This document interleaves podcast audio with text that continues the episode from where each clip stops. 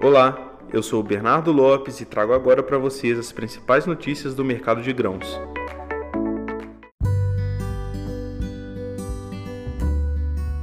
Preço de milho na B3 segue sendo impulsionado pelo clima desfavorável, cenário que também é observado aqui no estado de Minas Gerais. Os preços do grão na bolsa já contam com variações de até mais 1,5%. Esse perfil de comportamento também foi evidenciado na Bolsa de Chicago para o milho nos próximos meses.